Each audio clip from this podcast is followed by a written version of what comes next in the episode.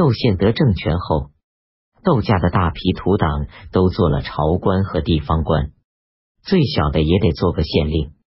这些土党们尽量搜刮民财，给窦宪送礼报恩。窦家又养了许多刺客，迫害比较正直、不肯服从的官僚集团中人。公元九二年，汉和帝与宦官郑重密谋杀窦宪，窦家党徒全部革官下狱治罪。郑重因功封侯，宦官从此参与政事。一五年。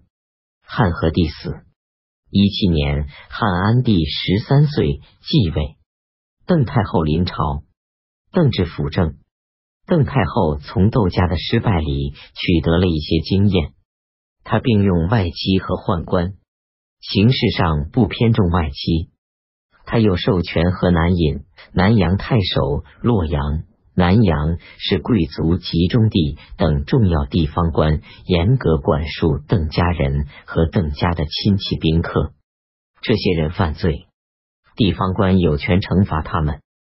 他又表扬儒学，尊礼三公，使邓至荐举名士杨震等多人，把官僚集团吸引到外戚方面来。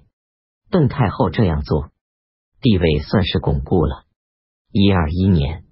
邓太后死，汉安帝结合一部分宦官起来杀逐邓家人。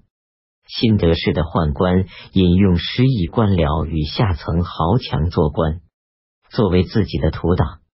杨震一派耿直的官僚认为白黑混淆，清浊同源，坚决抗议。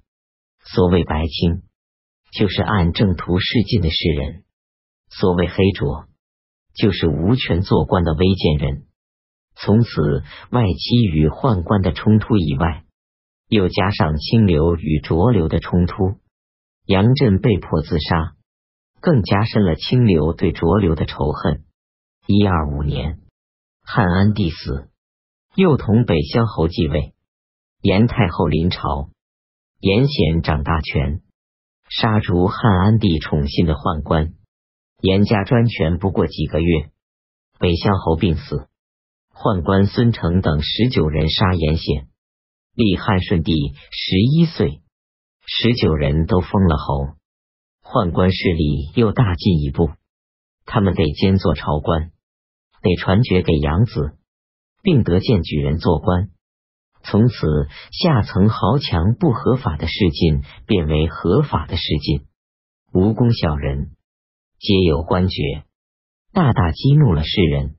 李固一派比较耿直的官僚，依靠梁皇后家，企图和宦官对抗。